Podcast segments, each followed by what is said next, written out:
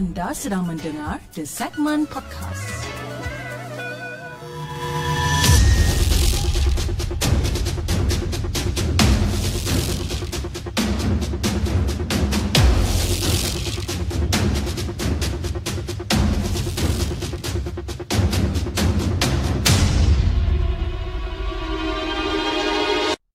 أعوذ بالله من الشيطان الرجيم بسم الله الرحمن الرحيم. لو أنزلنا هذا القرآن على جبل لرأيته خاشعا متصدعا من خشية الله وتلك الأمثال نضربها للناس لعلهم يتفكرون. صدق الله العظيم.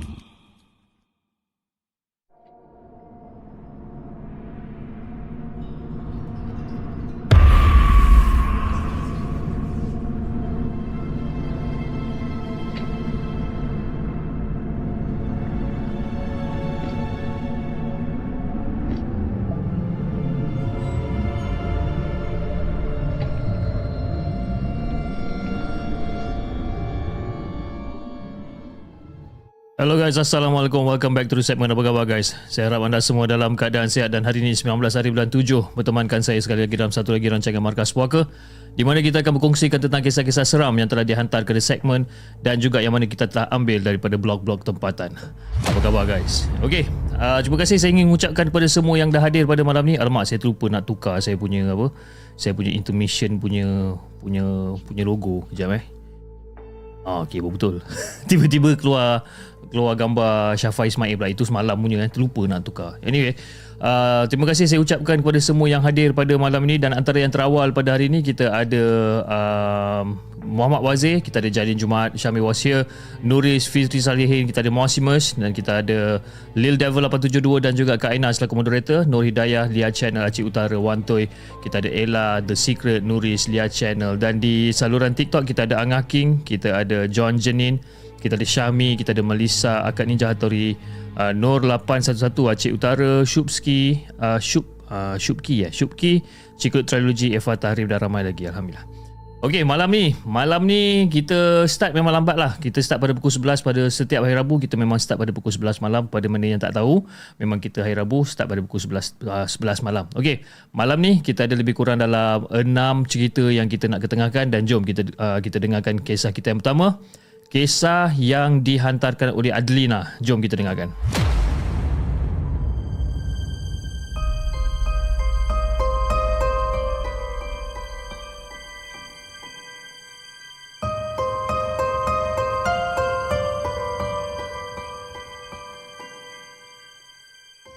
Adakah anda telah bersedia untuk mendengar kisah seram yang akan disampaikan oleh hos anda dalam Markas Puaka? Assalamualaikum kepada Hafiz dan juga kepada semua penonton Markas Puaka. Waalaikumsalam warahmatullahi Okey Hafiz, sebenarnya saya ini merupakan pelajar di Korea dan universiti saya ni dikelilingi dengan hutan dan juga bukit-bukit dan seronok untuk melakukan aktiviti hiking dan penduduk tempatan terutama sekali warga emas uh, memang gemar melakukan aktiviti hiking di kawasan universiti kami ini. Jadi Fil, lepas sarapan dekat Dewan Makan ataupun dekat restoran masa tu, berkumpullah kita orang ni untuk hiking. Dan pada pukul 9 pagi dah siap untuk bertolak lah. Jadi laluan hiking ni tak jauh pun dan memakan masa lebih kurang dalam 45 minit ke sejam dalam lebih kurang dalam 1 ke 2 kilometer daripada Dewan Makan tu. Ianya macam memenatkan bukan sebab jauh tapi disebabkan tinggi untuk mendaki ni. Jadi Fi bila sebelum sampai ke puncak ni kita akan kita orang akan melalui kawasan hutan kecil dekat dalam universiti. Dan penat dan sakit dada pun ada juga disebabkan kita orang ni kena berjalan dalam keadaan sejuk. Dan suhu pada waktu tu lebih kurang dalam 10 darjah. Paling tinggi 15. Paling tinggi lah tu. Jadi Fiz, sepanjang berjalan dekat kawasan hutan ni, banyak benda yang saya nampak. Rupanya macam pelik-pelik. Kan? Tapi tak adalah orang kata macam rupa tu menakutkan. Tidak. dan benda tu orang kata macam tak adalah mengejutkan saya juga rupanya ada macam bunga-bunga liar dekat dalam hutan tapi bunga-bunga liar ni dia mempunyai muka ha. boleh bergerak boleh terbang boleh berlari-lari dan besarnya tu hanya sebesar tapak tangan jadi Fi, disebabkan saya seorang je yang boleh nampak benda ni, saya diamkan je. Dan saya pun terfikir juga, adakah saya ni orang kata tengah ber, berimajinasi ataupun bukan? Tapi kalau katakan macam benda tu macam ima, apa imagination saya sekalipun, benda-benda yang saya nampak ni semua memang macam betul. Memang macam real benda ni. Dan ini bukan kali pertama yang saya boleh nampak benda-benda ni. Cuma kali ni bentuk dia tu saya tak pernah jumpa. Dan kebiasaannya kalau nampak benda-benda macam ni mestilah orang kata benda-benda yang berbentuk macam seram, menakutkan. Jadi okeylah. Ha? Saya tak hiraukan benda-benda ni. Seolah-olah macam saya tak nampak kewujudan dia orang ni. Dan harus saya akui juga Fiz, kan? Mereka juga adalah makhluk yang dicipta oleh Allah Cuma berbeza bentuk. Jadi pada waktu tu saya pun teruskanlah Teruskan perjalanan mendaki sampai ke atas. Jadi Fim, masa dalam perjalanan ni Dekat celah-celah pokok tu ada makhluk berbulu tebal Dan hampir tinggi. Hampir sama seperti apa yang saya lihat Dekat Chang Chong Buk. Ha, Cuma bezanya dia bukan kepala lembu dan mempunyai bunga di tanduk tetapi kepalanya seperti ranting-ranting kayu dan juga bertanduk dan tanduknya itu berdaun. Jadi saya tengok je lah. Saya tengok je daripada sisi kan. Tengok je sebab macam makhluk tu seolah-olah macam tengah sibuk melakukan sesuatu.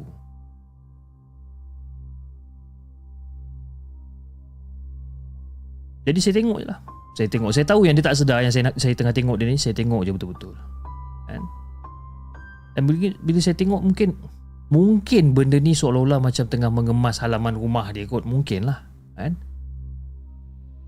Tapi saya tak adalah orang kata Macam nak menegur ke apa ke Tidak.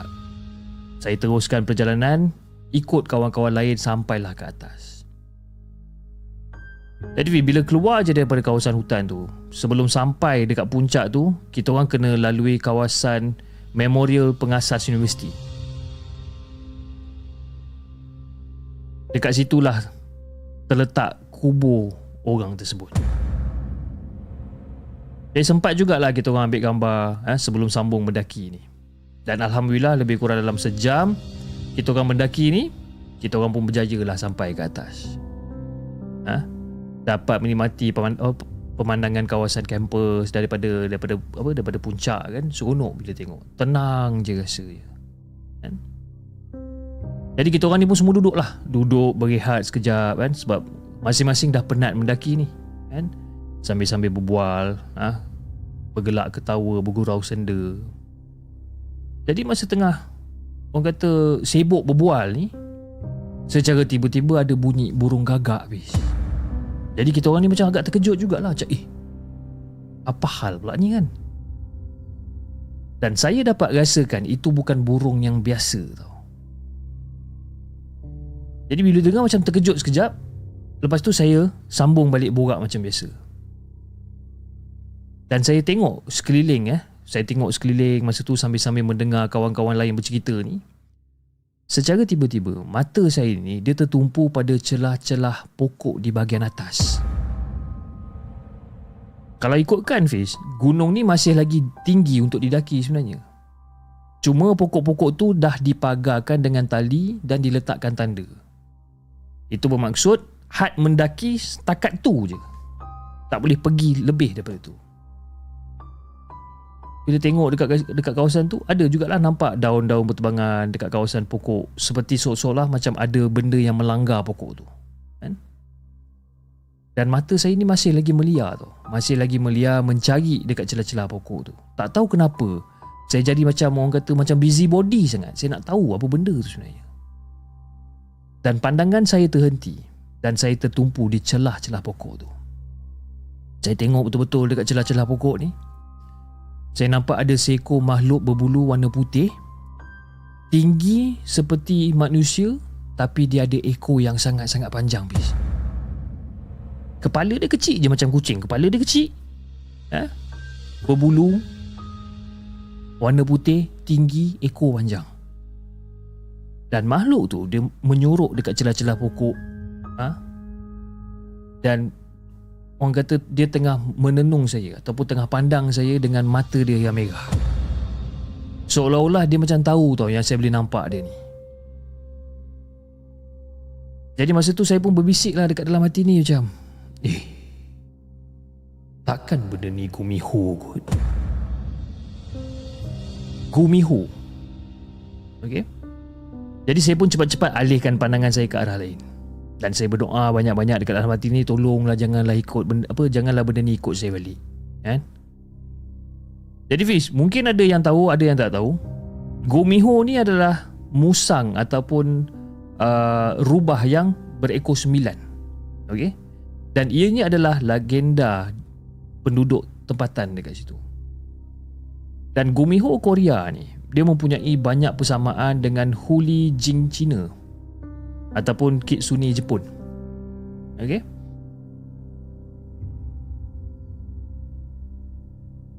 Oleh kerana Gumiho dan versi lain ni daripada mitos dan juga cerita rakyat-rakyat, ah rakyat-rakyat sembilan, ah sembilan berasal daripada Cina ni. Semuanya mempunyai konsep yang serupa. Badan putih, kepala kecil, ekor yang panjang. Jadi apa benda yang saya nampak tu adakah benda tu adalah gumiho ataupun sekadar kebetulan je? Kan saya pun tak pasti bis. Dan saya pun tak adalah orang kata macam nak pergi periksa ekor benda tu kan sebab kalau ikutkan pada mitos ni ekor dia macam ada sembilan. Dan tak adalah saya nak pergi ke sana untuk tengok. Tapi apa yang saya tahu ekor dia tu memang panjang. Dan itu adalah kali pertama dan kali terakhir saya hiking dekat Korea. Kan? Jadi itulah Hafiz Kisah Yang saya ingin kongsikan dengan Hafiz Dan juga kepada semua penonton Markas Puaka Assalamualaikum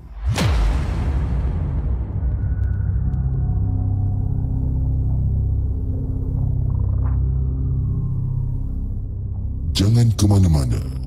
Kami akan kembali selepas ini dengan lebih banyak kisah seram.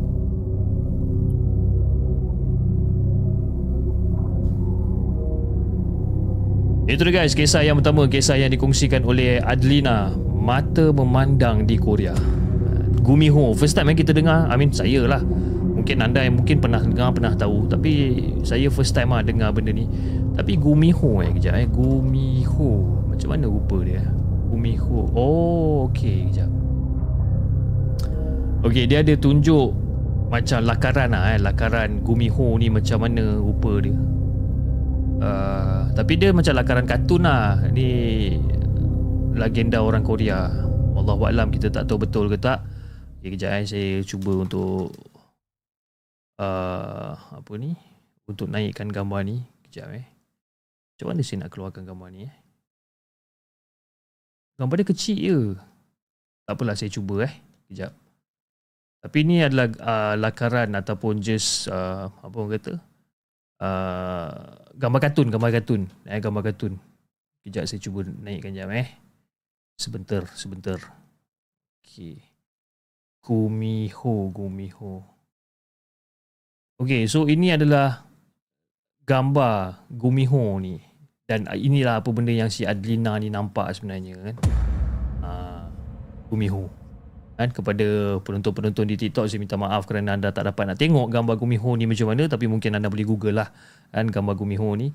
Jadi inilah gambar yang dimaksudkan ataupun yang yang yang yang si apa Adlina ni nampak ah ha, dekat dekat dekat puncak tu masa tu. Tahan eh. Tapi nak kata seram tidaklah seram pun kan ha, macam biasa je lah kan. Macam comel pun ya juga eh Okey, jom kita uh, teruskan dengan kisah kita yang kedua, kisah yang dikongsikan oleh Nani. Jom kita dengarkan.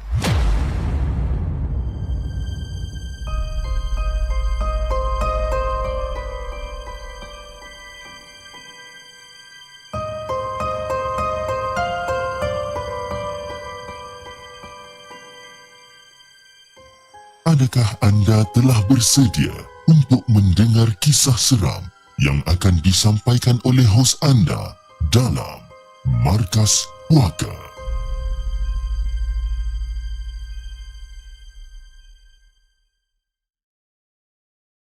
Assalamualaikum kepada Hafiz dan juga kepada semua penonton Markas Puaka. Waalaikumsalam warahmatullahi Okey Hafiz, Gunung Kinabalu ni dia merupakan antara gunung yang paling digemari oleh pendaki di seluruh dunia. Jadi dengan ketinggian 4090 uh, 4095 meter daripada paras laut, sudah pasti benda ni seolah-olah macam memberikan pengalaman yang tak dapat dilupakan bagi mereka yang gemar aktiviti lasak dan apa dalam pendakian ni.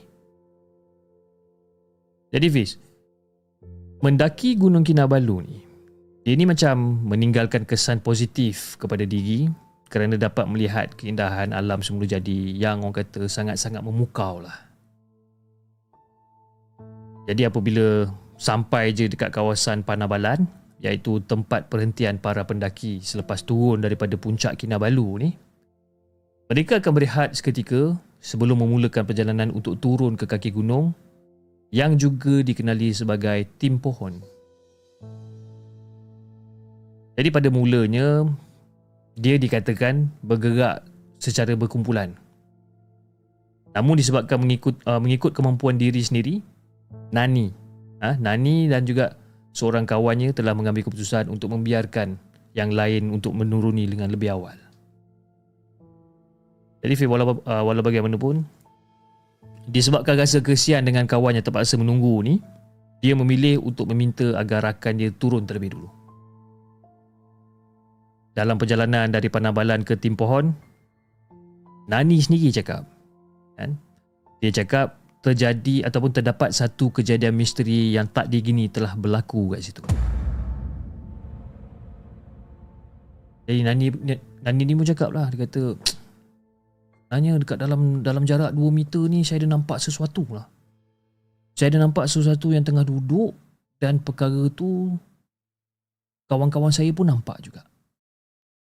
Kawan-kawan saya nampak dan kita orang membincangkan hal tu selepas hari pendakian. Dan selepas pada tu Saya berhenti uh, sekejap. Saya berhenti Sambil-sambil saya berzikir Baca Al-Fatihah Dan baca ayat-ayat kursi Sebelum menyambung kembali perjalanan saya ke kaki gunung. Jadi lebih kurang dalam 800 meter macam itulah Sebelum sampai dekat tim pohon tu Saya sekali lagi ternampak seperti macam ada lembaga yang berdiri. Yang tengah berdiri Sangat gelap lembaga ni. Eh, Sangat gelap dia tengah berdiri dan dia tengah merenung ke arah saya. Tapi yang pelik dia, ada tiga orang kumpulan saya turut nampak benda tu. Jadi bagi saya, benda tu wujud. Dan ianya bertujuan bukan untuk mengganggu, melainkan hanya untuk memberi teguran. Itu kata Nani. Jadi Fiz, menurut salah seorang rakan dia ni, Rahmi. Eh, Rahmi ni mengatakan bahawa sepanjang perjalanan balik tu, dia seolah-olah macam terdapat satu aura yang lain tau. Aura yang lain yang seolah-olah macam memanggil. Tapi si Rahmi ni abaikan perasaan tersebut kerana dia sendiri tahu kawasan tersebut dah dah tentu, dah tentu ada benda lain yang menghuni dekat situ. Allah Alam. Jadi itulah Hafiz kisah yang saya nak kongsikan dengan Hafiz dan juga kepada semua penonton markas puaka. Assalamualaikum.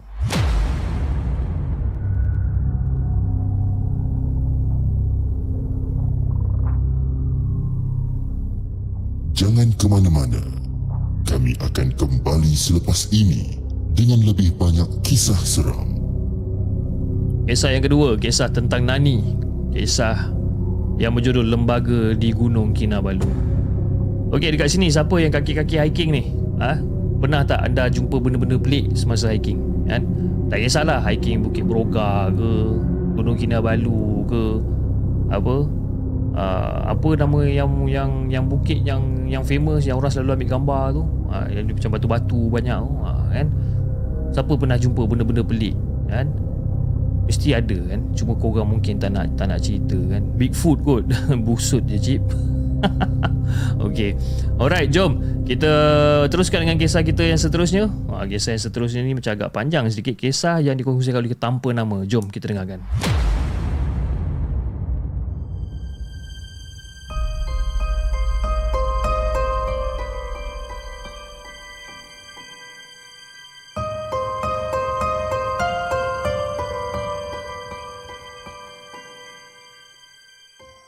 Adakah anda telah bersedia untuk mendengar kisah seram yang akan disampaikan oleh hos anda dalam Markas Puaka?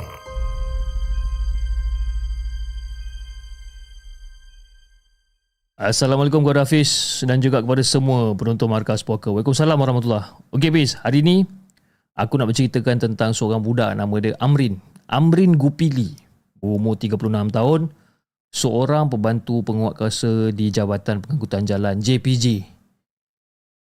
Tapi Muhammad Si Amrin ni dia susah nak melupakan beberapa peristiwa aneh dan juga misteri yang dialaminya semasa mendaki Gunung Kinabalu pada tahun 2007. Jadi Fiz, pemuda kelahiran Ranau ni, dia ada cakap, semasa melakukan pendakian tu, beliau merupakan salah seorang malim gunung yang ditugaskan untuk uh, mengiringi beberapa orang pelancong warga Cina daripada Kuala Lumpur. Dan Amri sendiri cakap, dia kata ekspedisi ke puncak gunung tertinggi Malaysia tu akan mengambil masa 6 hari melalui laluan Kuartal North, Peak Laban Rata katanya. Kan? Dan masa tu dia pun cakap lah, Okey, um, pada malam pertama iaitu sekitar waktu maghrib, saya dan juga ada beberapa rakan lain ni kita orang macam terkejut. Kita orang terkejut sebenarnya bila nampak ada seorang tua yang kita orang tak kenal ni tiba-tiba muncul dekat depan ke- kemah kita orang ni. Dia cakap macam tu.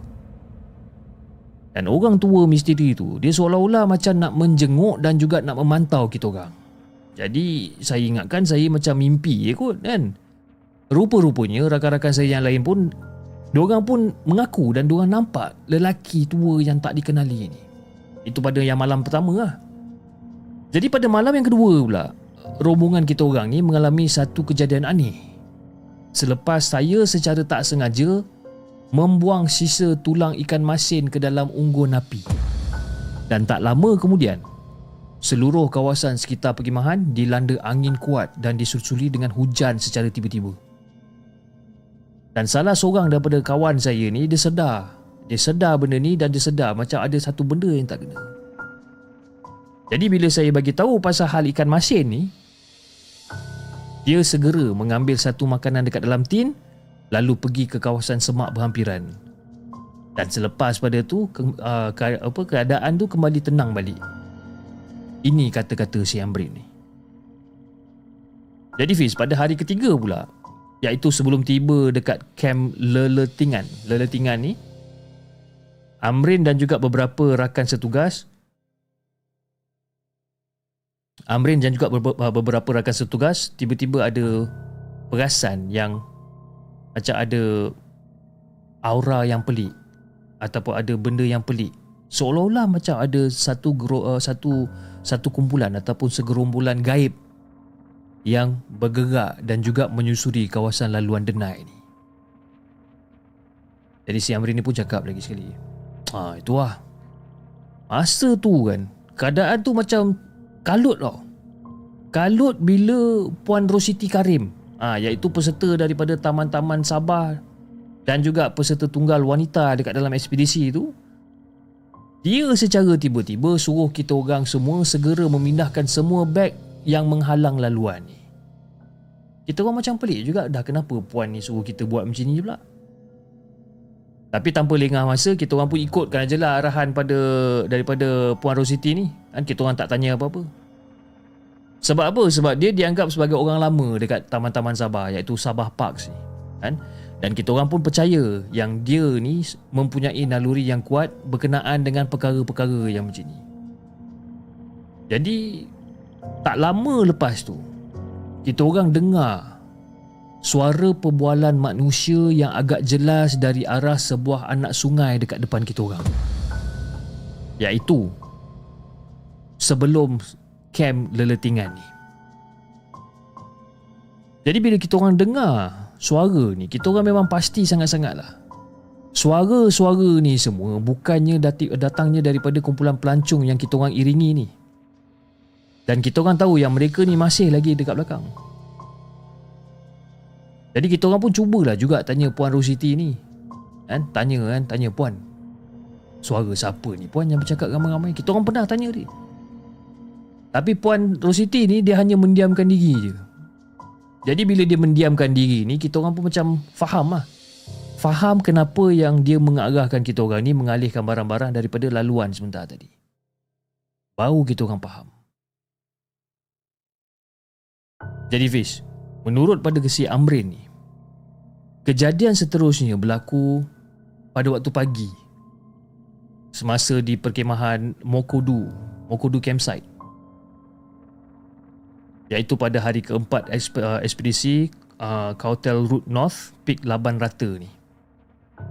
Jadi dalam dalam kejadian tu si Amrin dan juga kawan-kawan dia ni didatangi oleh so, uh, salah seorang pelancong.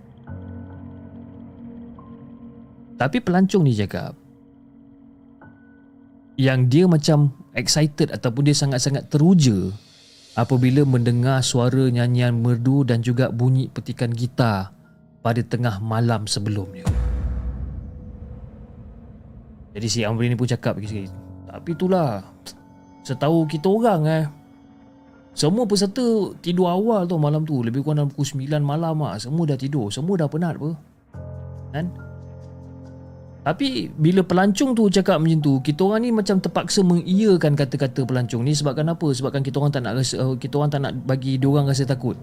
Kan? Tapi bila dia beritahu benda ni, kan, dia kata dia dengar bunyi orang menyanyi suara merdu, kan? Agak meremang juga bulu rumah saya masa tu. Si Amrin ni cakap. Jadi selain daripada tu bis, Amrin juga telah uh, Amrin juga pernah ternampak dengan makhluk yang mempunyai um, yang menyerupai seorang pelancong orang putih ataupun pelancong Mak Saleh lah di kilometer 4 simpang Mersilau Train Timpohon Summit Trail. Dia pernah nampak Mamat ni. Padahal Mamat ni dekat belakang. Tak secara mana tak tiba-tiba dia nampak Mamat tu dekat depan.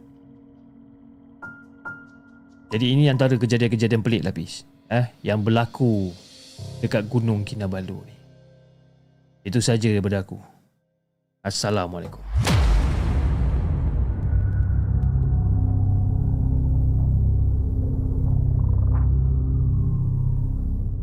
Jangan ke mana-mana. Kami akan kembali selepas ini dengan lebih banyak kisah seram. Kisah yang ketiga tanpa nama Kisah Malim Gunung Kinabalu. Tapi nama-nama tempat dia ni macam agak terkehil juga lidah kan. Kotel North Peak, Laban Rata, Tim Pohon, Tim Pohon okey lah. Tadi ada lagi satu. Uh, nama dia yang agak agak pelik juga. Mokudu. Mokodu eh betul eh? Mokodu campsite. Siapa yang kaki-kaki apa kaki-kaki daki gunung ni memang tahulah kot kan? Kalau saya tersalah sebut tu saya minta maaf sangat-sangat lah eh. Kotel Kautel ataupun Kotel Kutel Kutel Root Kutel Root North Peak Laban Rata. Oh. pening sih nak sebut nama dia. Okey jom kita dengarkan kisah kita seterusnya. Kisah yang keempat kisah yang dikongsikan oleh Azmi. Jom kita dengarkan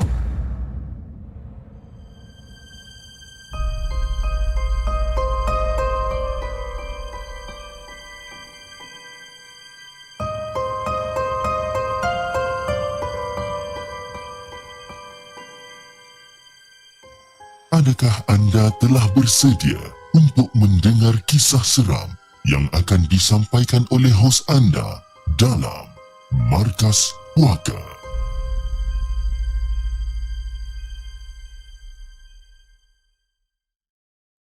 Bukit sejuk yang letaknya di Kampung Ciku 1 Gua Musang, Kelantan amat sesuai dengan namanya berikutan dengan hawanya yang sangat sejuk.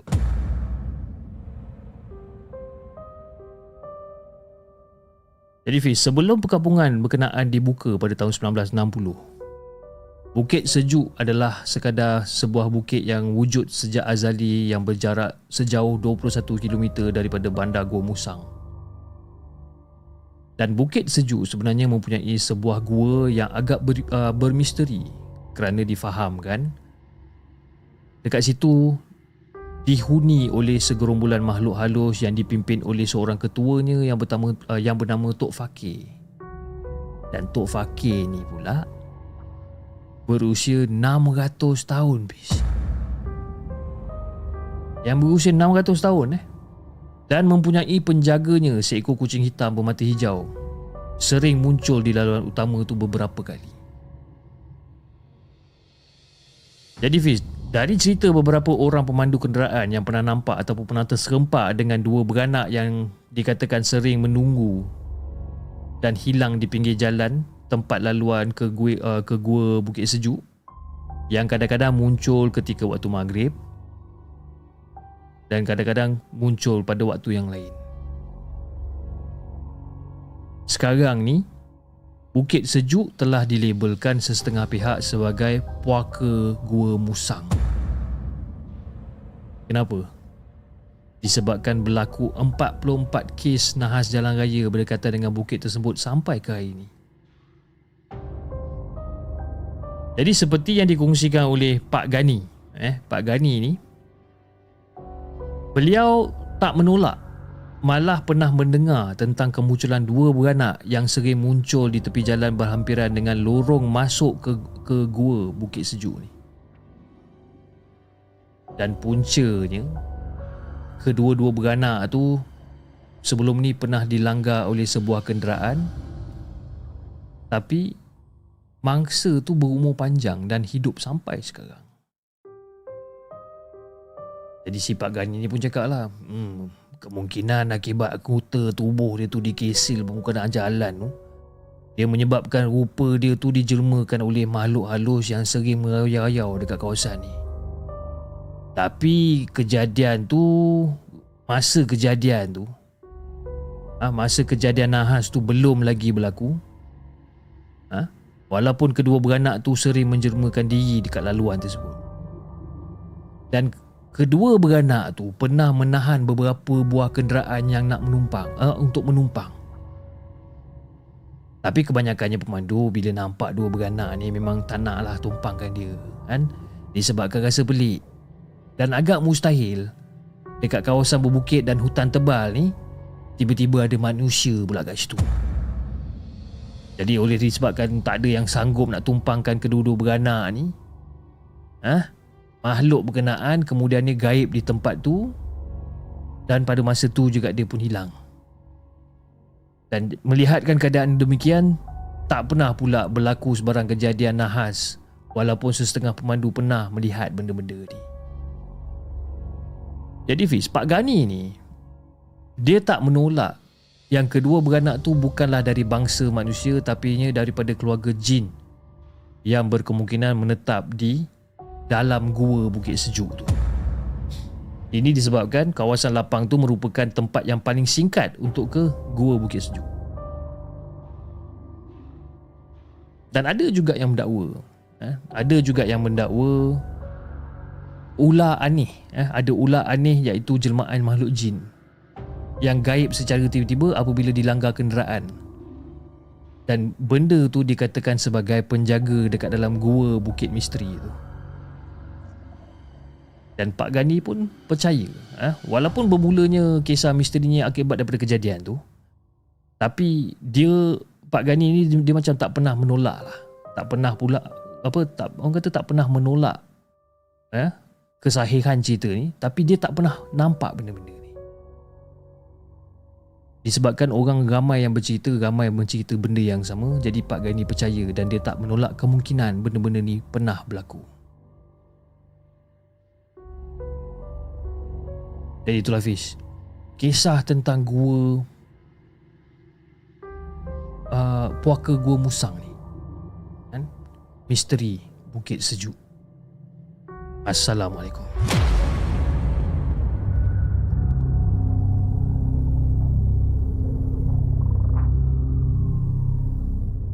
Jangan ke mana-mana. Kami akan kembali selepas ini dengan lebih banyak kisah seram.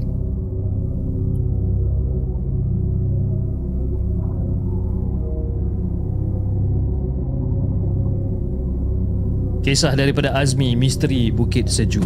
Ha, orang-orang Kelantan mungkin tahulah kan cerita ni. Sebabkan ni lah ini bukan cerita yang baru rasa cerita macam dah lama cerita ni kan and orang kata apa mungkin ramai yang pernah dengar lah cerita pasal puaka gua musang lah. macam saya saya baru first time dengar and, tapi mungkin orang-orang yang di sebelah apa apa pantai timur ni ha, orang-orang Kelantan kan orang-orang Terengganu mungkin pernah dengar lah ataupun yang mana yang pernah lalu jalan-jalan kat sini mungkin pernah dengar cerita-cerita ni kan Wallahualam kita pun tak tahu tapi dia kata ah sampai sekarang eh sampai sekarang ada 44 kes nahas jalan raya yang berdekatan dengan bukit tersebut sehingga ke hari ini. Ha, ada ulah aneh tu. Ha, saya pun tak tahulah Haziq Rohani saya pun tak berapa pastilah. Okey jom kita bacakan kisah kita yang seterusnya kisah yang kelima kisah yang dikongsikan oleh CR. Jom kita dengarkan.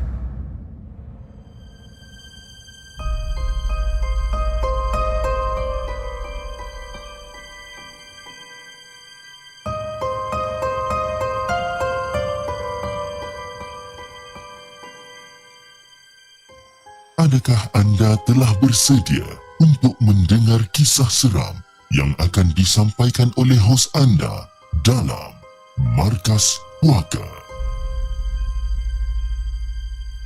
Assalamualaikum Hafiz dan juga kepada semua penonton Markas Puaka. Waalaikumsalam warahmatullahi Okey Hafiz, hari ini aku nak ceritakan tentang Azrin Abdul Karim.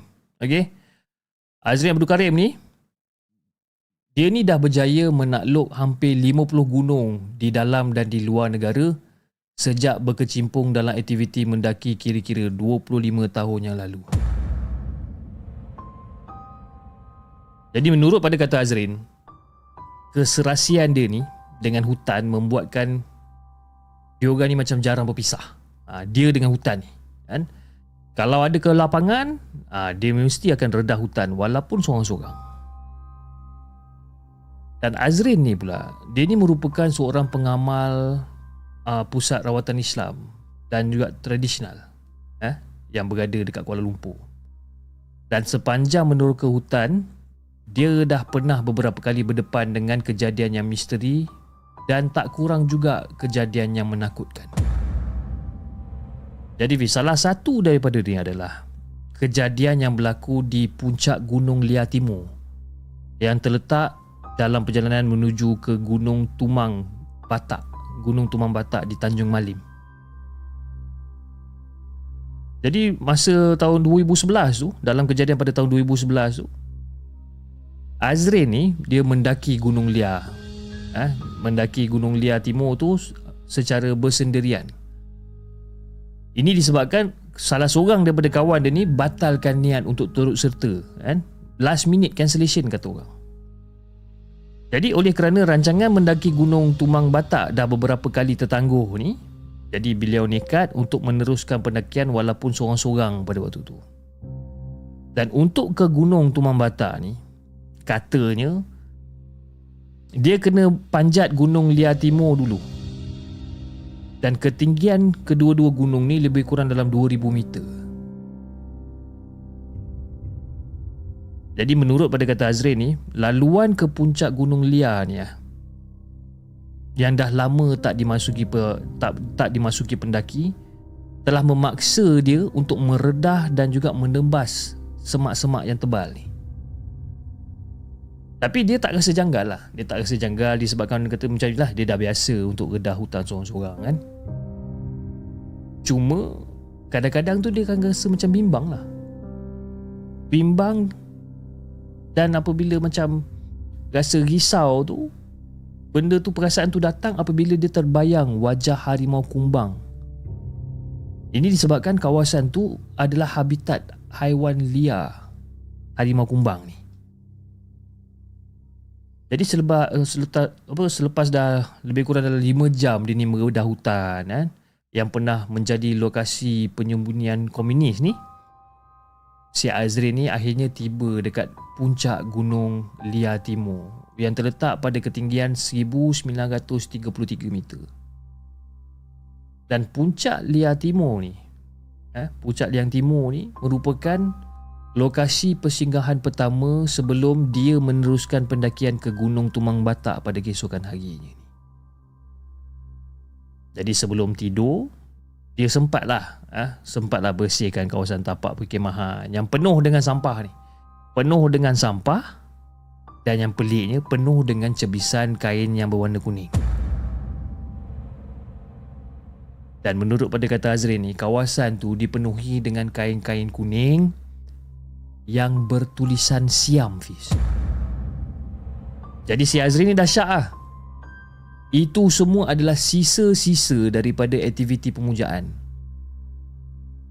Jadi bila dia dah settle bersihkan kawasan tu. Ha? Jadi dia pun kembalilah kepada kerja-kerja rutin. Ha? Berdirikan kemah, memasak. Kan? Jadi nak bagikan gambaran Fiz eh pada waktu senja ha, dekat puncak gunung tu dia disebu, uh, diselubungi dengan kabus kabus kan dan benda tu macam agak seram jugalah. Agak seram berbanding dengan pengalaman di gunung-gunung yang pernah didakinya ni. Dan tak lama lepas tu dia tengah lepak kan masak kat situ kan. Sunyi lah malam tu kan sunyi. Secara tiba-tiba dia ni dikejutkan oleh bunyi yang tidak menyenangkan bis. Jadi bila dia dengar balik tu dia tutup mata dia dengar apa benda bunyi ni kan. Dan bunyi itu datangnya lebih kurang dalam 50 50 meter daripada kawasan kemah lah. Dia dengar kan. Dan si Azrin ni memang yakin. Ya memang yakin Bunyi itu adalah bunyi suara seorang perempuan yang sedang menangis. Jadi si Azri ni pun macam cakap ah dia kata eh tangisan ni mendayu-dayu ni kan. kan? Mendayu-dayu ni saya dengar beberapa minit sebelum saya cabar dia supaya datang lebih dekat. Dan sejurus pada lepas, lepas pada tu suara tu senyap macam tu je. Sebenarnya saya terlepas cakap kata dia. Kan? Sebab dah memang tak tahu nak buat apa Itu kata si Azri ni Jadi sebaik saja bunyi tangisan tu reda Suasana malam tu diganti semula dengan bunyi unggas dan juga bunyi cengkerik Dan pada waktu tu si Azri ni cubalah untuk lelapkan mata dia kan Daripada dalam kemah ni ha, Dalam kemah yang diterangi oleh sedikit apa cahaya bulan ni Si Azri ni masih lagi belum boleh untuk lelapkan mata dia. Kan? Baru nak terlelap dan dia di- dikejutkan sekali lagi. Kali ini, dia dikejutkan oleh bayang-bayang yang berlega-lega terbang dekat atas kemah dia, Fiz. Dan bayang-bayang tu, eh, bayang-bayang lembaga ni dia macam bersayap dan benda tu bertindak lebih ganas dengan menggoncangkan kemah dia ni beberapa kali sebelum benda tu dihalau dengan bacaan suci ayat-ayat Quran. Jadi bila fikir-fikirkan balik mungkin benda yang terbang dekat atas kemah dia ni mungkin langsui. Mungkin. Wallahu a'lam. Jadi bila suat tahu kata suasana dah reda, barulah ha, si Azri ni keluar daripada kemah untuk memagar kawasan tersebut. Biasanya bila ada benda-benda macam tu jadi, si Azrin akan memagar kawasan tu supaya kejadian seperti itu tak berulang kepada pendaki lain. Jadi Fitz, sepanjang pengalaman dalam 20 tahun mendaki ni, ada banyak benda-benda pelik yang berlaku tapi ini yang kata yang Azrin paling tak boleh lupa sekali. Jadi sebagai peringatan untuk kita semua, jagalah mulut kita ha, daripada bercakap besar ataupun bercakap celupa terutamanya apabila berada di kawasan hutan dan juga gunung kerana tempat-tempat ni semuanya merupakan tempat tinggal bagi kebanyakannya makhluk halus. Dan perlu diingatkan bahawa makhluk halus ada di mana-mana walaupun tak dapat nak dilihat dengan mata kasar. Itu je yang aku nak kongsikan dengan Hafiz dan juga kepada semua penonton markas puaka. Assalamualaikum.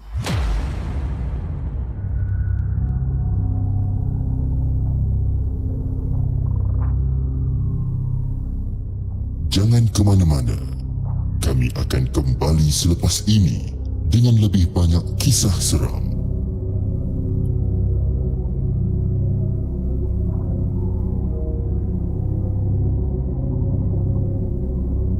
Itu guys kisah yang dikongsikan oleh Azrin. Eh, Azrin pula CR yang berceritakan tentang Azrin kisah Gunung Liar Timur Perak.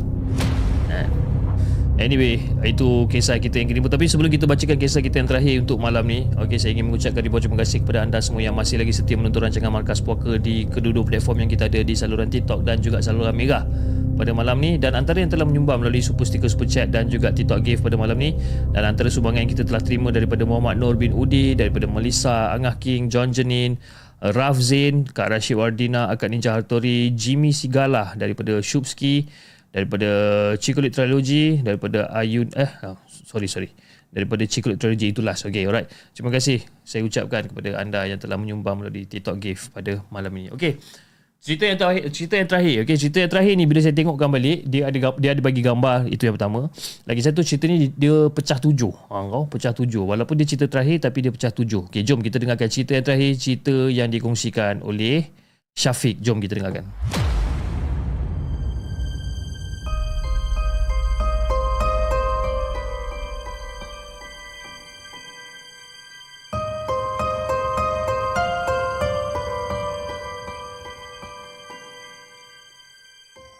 Adakah anda telah bersedia untuk mendengar kisah seram yang akan disampaikan oleh hos anda dalam Markas Puaka?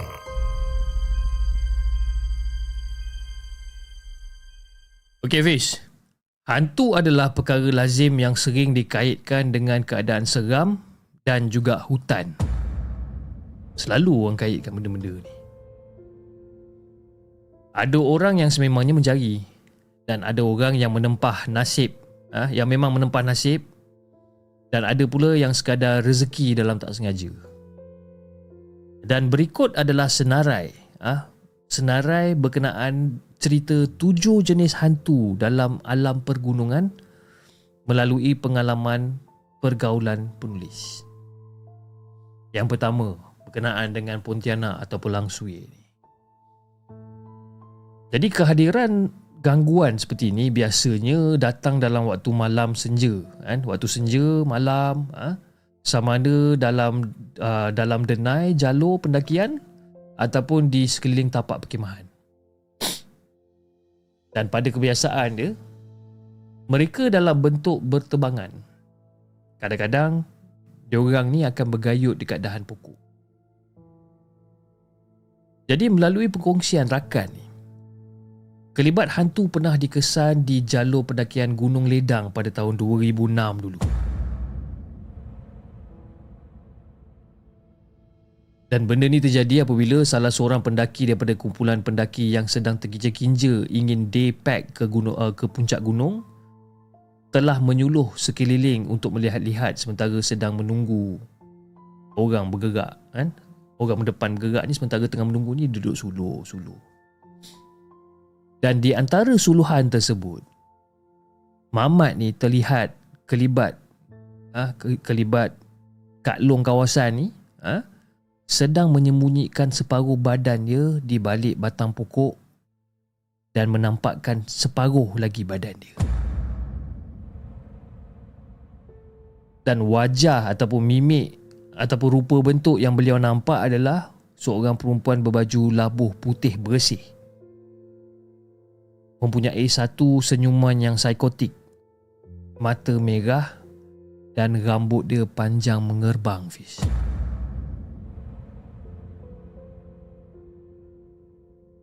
Itu yang pertama. Yang kedua pula, pocong.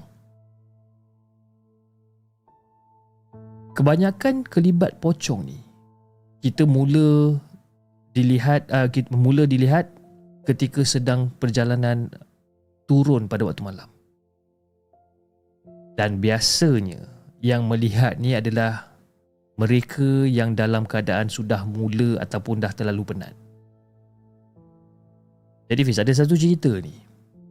Ada satu cerita ni, satu mamat ni.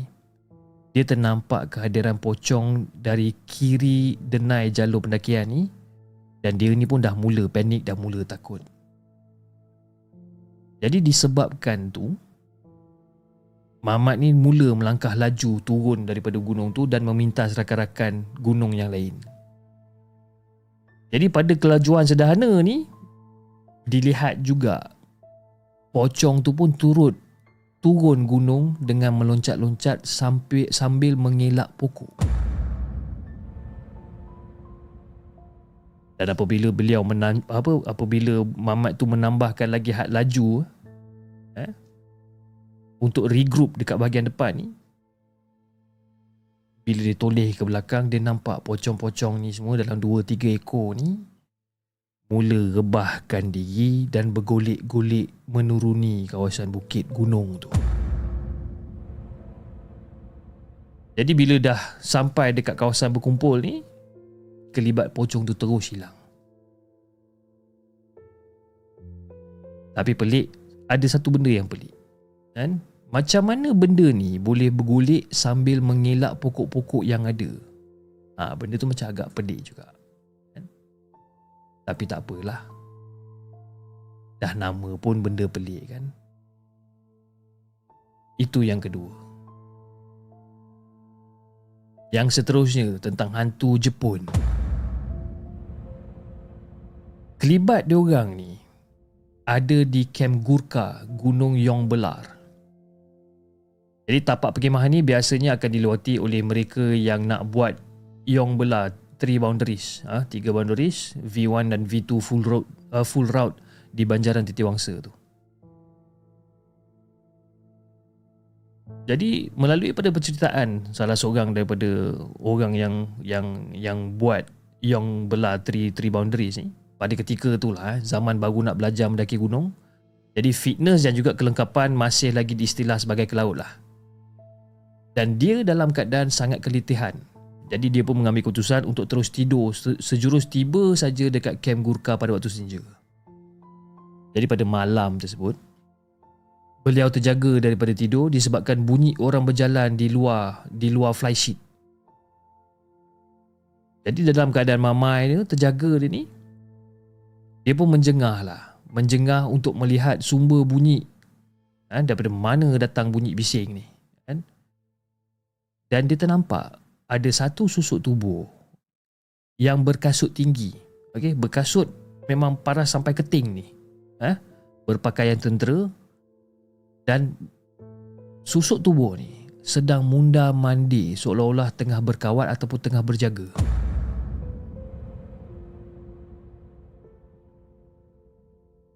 Itu antara benda yang pelik yang dia nampak. Dan ada juga yang mengatakan dia orang nampak benda-benda macam ni berpakaian tentera berkasut tinggi paras keketing ni ha, jalan mundar mandi bersenapang tapi tak mempunyai kepala. Ada yang pernah nampak benda-benda ni. Itu tentang hantu Jepun yang keempat ni perkampungan bunian untuk kawasan yang ada perkampungan ni, kadang-kadang yang terlihat adalah susuk badan serba sempurna dengan muka yang kemas dan juga bersih sentiasa. Ada dalam bentuk susuk tubuh lelaki, ada yang bentuk perempuan, berbentuk bukan berbentuk bukan binatang ataupun manusia, eh? Dan ada kalanya sekadar berbunyi macam melaung-laung? Jadi daripada sudut tingkah laku, ada yang berperangai sopan yang tidak mengganggu dan ada juga yang berperangai macam nakal sikit. Dan melalui penceritaan-penceritaan, kalau katakan benda ni diganggu berlebihan, mereka akan mengganggu ke tahap yang lebih tinggi. Jadi ada cerita daripada rakan pendaki ni, ha? ada line up yang leka berbual ah yang leka berbual seorang diri apabila tiba di puncak gunung Cemah eh, puncak gunung Camah di Kem Tongkat Ali. Jadi bila semua rakyat ekspedisi nak memulakan pergerakan pulang ke Kem Pak Ma, budak ni tadi minta lagi 5 minit ah sebab nak buka beg dia untuk mengambil dan juga memberikan uh, untuk memberi gula-gula kepada adik-adik ni. Ah adik-adik bunian ni lah. Macam banyak budak-budak rasa. Jadi dengan tenang ketua malim yang melayankan tu macam membalas lah macam ah, jalan je dulu kan. Esok nanti kita lalu sini balik. Nanti bagilah balik gula-gula nak cepat ni kan. Semua dah nak balik ni. Nanti besok-esok kita jalan kat sini kau boleh lah bagi gula-gula kat dia cakap. Jadi yang budak yang kata nak buka beg tadi tu pun dia pun setuju je lah. Dia pun akur dengan benda tu. Kerana beliau memang orang kata menyangka yang sememangnya akan lalu dekat situ balik. Jadi setibanya dekat Camp Y, ha, selepas menuruni uh, Gunung Ulu Sepat ni, ada sedikit wawancara ringkas diadakan secara santai. Jadi diperkatakan oleh si mangsa bahawa beliau duk bermain dengan adik-adik daripada suku kaum asli di kem Tongkat Ali. Dan pada masa yang sama mereka diperhatikan oleh ibu bapa diorang dan ibu bapa diorang ni seolah-olah macam senyum je. Dan si mangsa ni juga menyatakan rasa terkilan Ah, rasa terkilan, uh, terkilan beliau sebabkan ketua malim telah membohongi beliau kerana mengatakan akan melalui dekat kawasan tu balik. Dan rasanya bagi mereka yang dah pernah pergi ke Gunung Camah mesti dah tahu kan benda ni. Dekat kem Tongkat Ali ni mana ada kampung? Mana ada kampung kat situ? Itu tentang bunian perkampungan bunian. Yang seterusnya, nenek kebayan. Hmm. Karakter fizikal nenek uh, kebayan ni kebiasaannya adalah dalam keadaan ber, ber, apa dalam keadaan bongkok dan biasanya bertongkat. Dan pakaiannya seringkali dikaitkan dengan kain-kain bercorak lama dan juga usang. Dan penampakan susuk macam ni, eh, seringkali tak berbunyi ataupun berbau. Dan juga diperkatakan habitat mereka adalah di hutan dan juga di pergunungan. Jadi memang layaklah pendaki pendaki-pendaki gunung ni kalau kata-kata serempak dengan nenek kebayan ni. Jadi kehadiran nenek kebayan kebiasaannya tidak mengganggu kepada sesiapa yang nampak. Dan kebiasaan kehadiran mereka dikaitkan dengan memberi amaran terhadap sesuatu.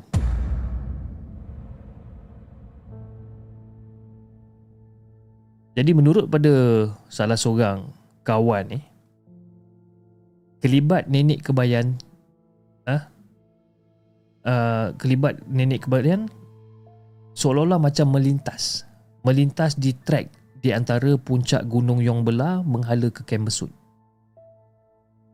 dan disebabkan gabungan faktor siang dan juga line up tersebut jenis pula anggota pendaki baru ni ada yang disimpan di dalam kepala saksi adalah seorang seolah-olah macam orang asli mencari hasil dalam hutan. Tapi bila orang keluar aja daripada kawasan gunung tu kan orang tanya pada malim tu kan malim yang terlibat kata bang semalam saya ada nampak orang asli bang. Oh, uh, abang ada nampak tak?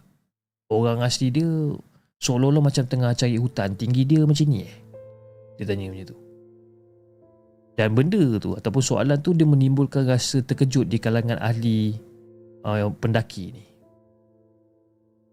Dan soalan lanjut telah diberikan dan jawapan yang diterima telah memberikan orang kata ciri-ciri nenek-nenek kebayan ni.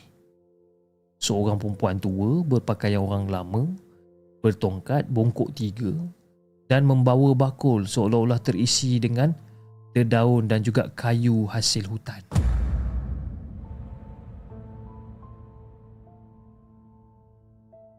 Seterusnya tentang bayang-bayang menumpang. Bayang-bayang menumpang ni, ah, bayang-bayang yang menumpang gambar ah, adalah suasana paling normal dan tenang yang sering dilalui oleh orang-orang yang mendaki gunung ni. Kebiasaannya benda ni takkan disedari secara terus oleh pengambil gambar Sehingga kan mereka mempunyai masa yang lebih untuk membelik balik foto-foto yang diorang dah snap ni. Dan kebiasaannya diorang akan belik balik foto ni bila diorang dah balik lah. Ataupun diorang dah pulang kan. Dah turun bukit dan sebagainya. Dan karakter bayang-bayang ni biasanya adalah orang kata macam bayang-bayang macam nama dia orang karakter dia orang ni kan dan ianya hanya wujud dalam gambar dan kadang-kadang dalam gambaran susuk yang tak jelas. Jadi kehadiran orang ni ada kalanya seolah macam dalam keadaan tak sengaja. Dan kadang-kadang seolah seolah-olah memang ingin menumpang sekaki dalam dengan apa dalam bergambar. Dengan berada betul-betul dekat dalam line up pendaki ni. Dan pada ketika tu Fish Kita orang ni tengah turun Daripada kolam tujuh air uh, Kolam tujuh air terjun berkelah uh, Berkelah di Maran Pahang Menghala ke kolam bawah masa tu Jadi ketika adik saya mengambil gambar Suami dia ni daripada belakang Dia pun sempatlah berseluruh kan uh, Untuk untuk cepat sikit dan sebagainya kan Jadi bila belik balik gambar jadi dia orang pun tanya, "Eh, apa benda yang dekat tepi tebing tu ah?" cakap itu. Dan kebetulan dua minggu selepas pada tu, dia orang ni kembali ke lokasi. Dan bila dia orang tiba dekat lokasi, memang tak ada sebarang bentuk kayu balak ataupun benda-benda yang pelik-pelik yang berada dekat tepi tebing tu. Memang tak ada, memang kosong je guys tu. Jadi itu yang keenam tentang bayang-bayang yang suka menumpang dalam gambar ni. Yang, ketu, yang, yang ketujuh dan juga yang terakhir ni Ini memang sentiasa berlaku bis. Jelmaan rakan pendaki Jadi untuk mengelakkan berlakunya kekurangan rakan pendaki tanpa disedari nah, Tertinggal ataupun tersesat ni Adalah dibiasakan untuk regroup dan membuat apa dan membuat kiraan.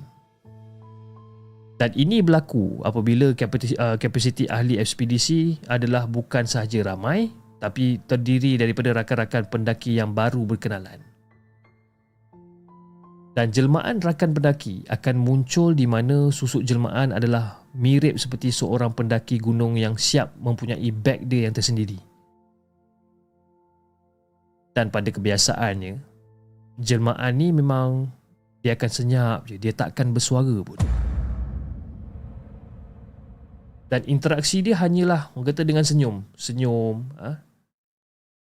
Kadang-kadang monyok Tapi suara memang takkan dengar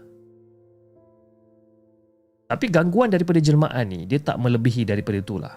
Dan kekerapan untuk gangguan sebegini adalah sangat jarang. Tapi bila benda ni berlaku Benda ni dia seolah-olah macam akan memeningkan kepala penganjur dan juga malim dalam bagaimana untuk mengusir rakan pendaki tersebut tanpa menimbulkan rasa panik di kalangan rakan-rakan ekspedisi yang lain. Itu antara benda yang biasa terjadilah kepada orang-orang yang suka mendaki gunung ni. Jadi itulah Hafiz.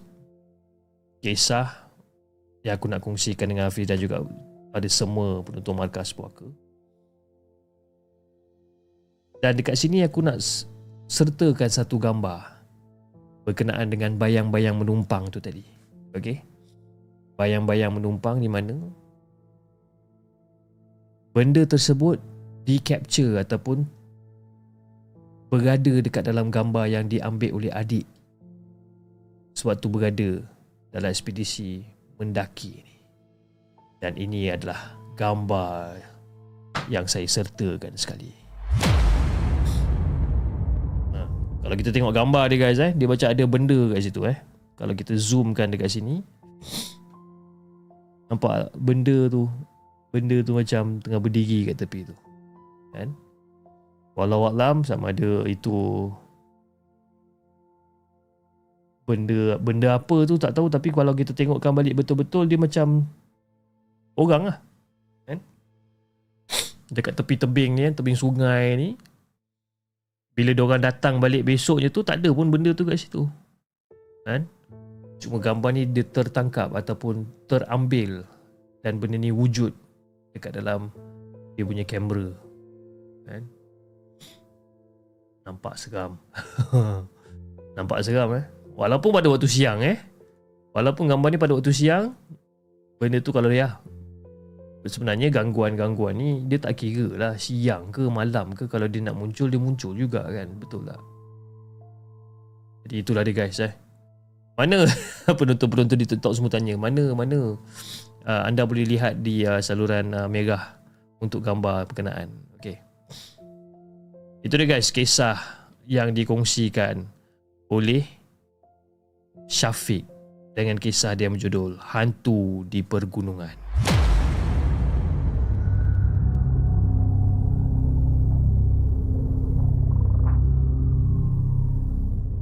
Jangan ke mana-mana.